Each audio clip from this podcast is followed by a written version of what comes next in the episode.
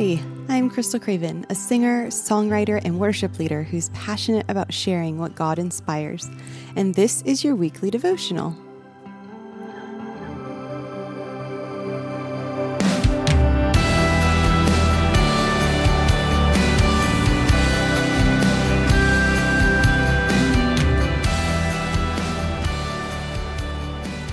In the beginning, God created the heavens and the earth. Genesis 1 1. Even just in that very first verse of the Bible, it tells us so much about our great God. He is referred to here in the Hebrew as Elohim, which is a masculine noun, but it's plural in number. So from the start, he showed us his existence as one God, yet plural persons. He also showed us that he was outside of time because he was there and he uh, created all things in the beginning when he began to create. So he was already outside of that time. He created time. In fact, this one little verse also shows us that he created time, space, and matter. So, time, the beginning, space, the heavens, and matter, the earth, all of which he created uh, he was outside of and he's sovereign over as the creator of them.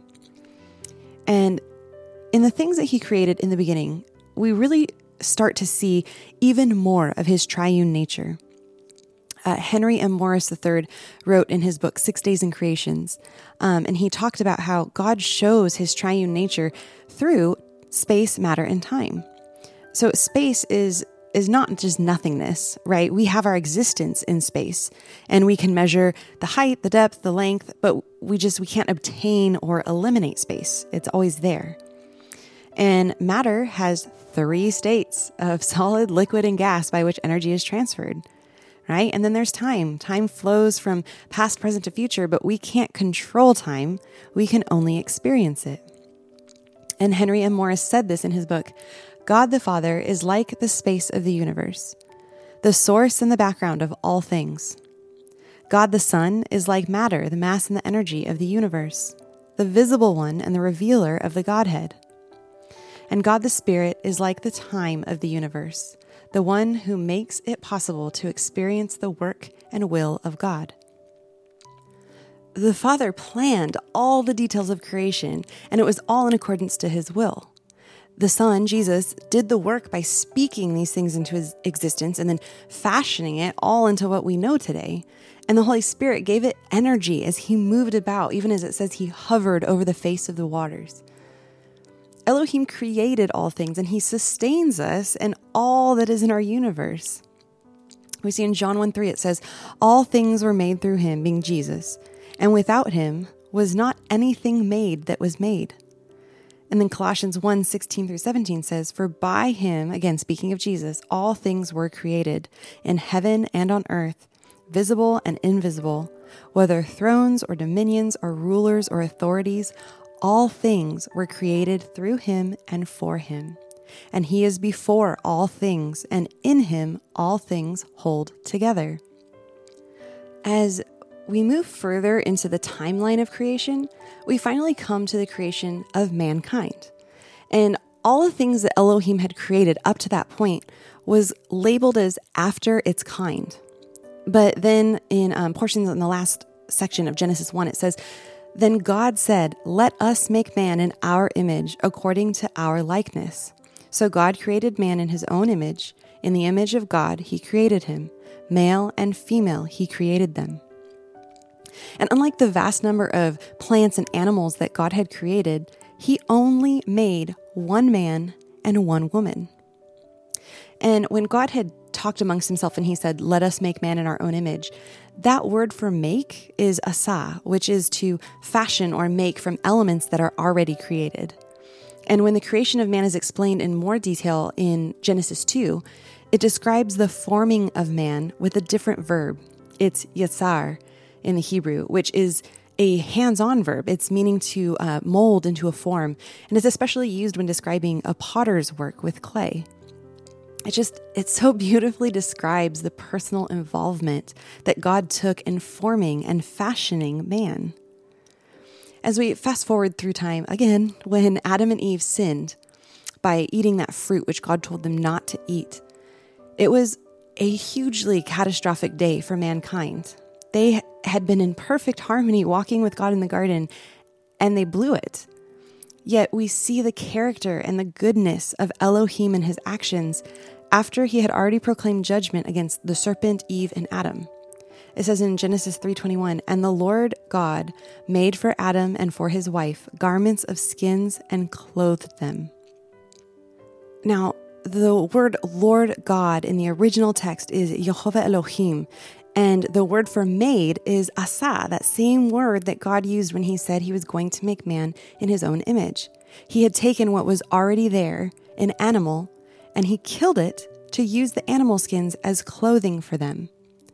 The first killing in all of time was done to an animal who had done nothing wrong to cover the nakedness and shame that sin had brought upon mankind.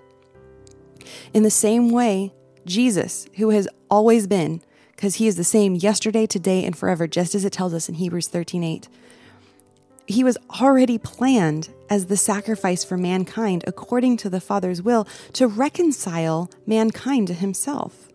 Jesus was made to be sin, even though he had never sinned, that we might become the righteousness of God, being covered by his shed blood and clothed in his righteousness. Isaiah 53:10 says, but it was the Lord's good plan to crush him and cause him grief. Yet when his life is made an offering for sin, he will have many descendants. In light of this truth, that Elohim, knowing we would betray him by sinning against him and creating a huge chasm by which we could never cross back over to him, he still chose to create us. And he had made a plan to save us through Jesus. And it was all part of the Father's good plan. And for those who love God and are called according to his purpose, he is working all things for our good. When we read over and over in the creation story, and God saw that it was good, may we remember that Jesus' sacrificial death on the cross for the eventual sins of mankind was part of God's good plan. All that he made was good.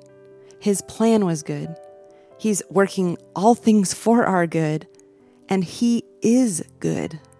He is our good God. I wrote a song on the name of God Elohim, and I'm going to share it with you right now. And I just really hope that it blesses you with this fresh look at creation and His goodness and His good plan of salvation, and just overall His good continued plans for us.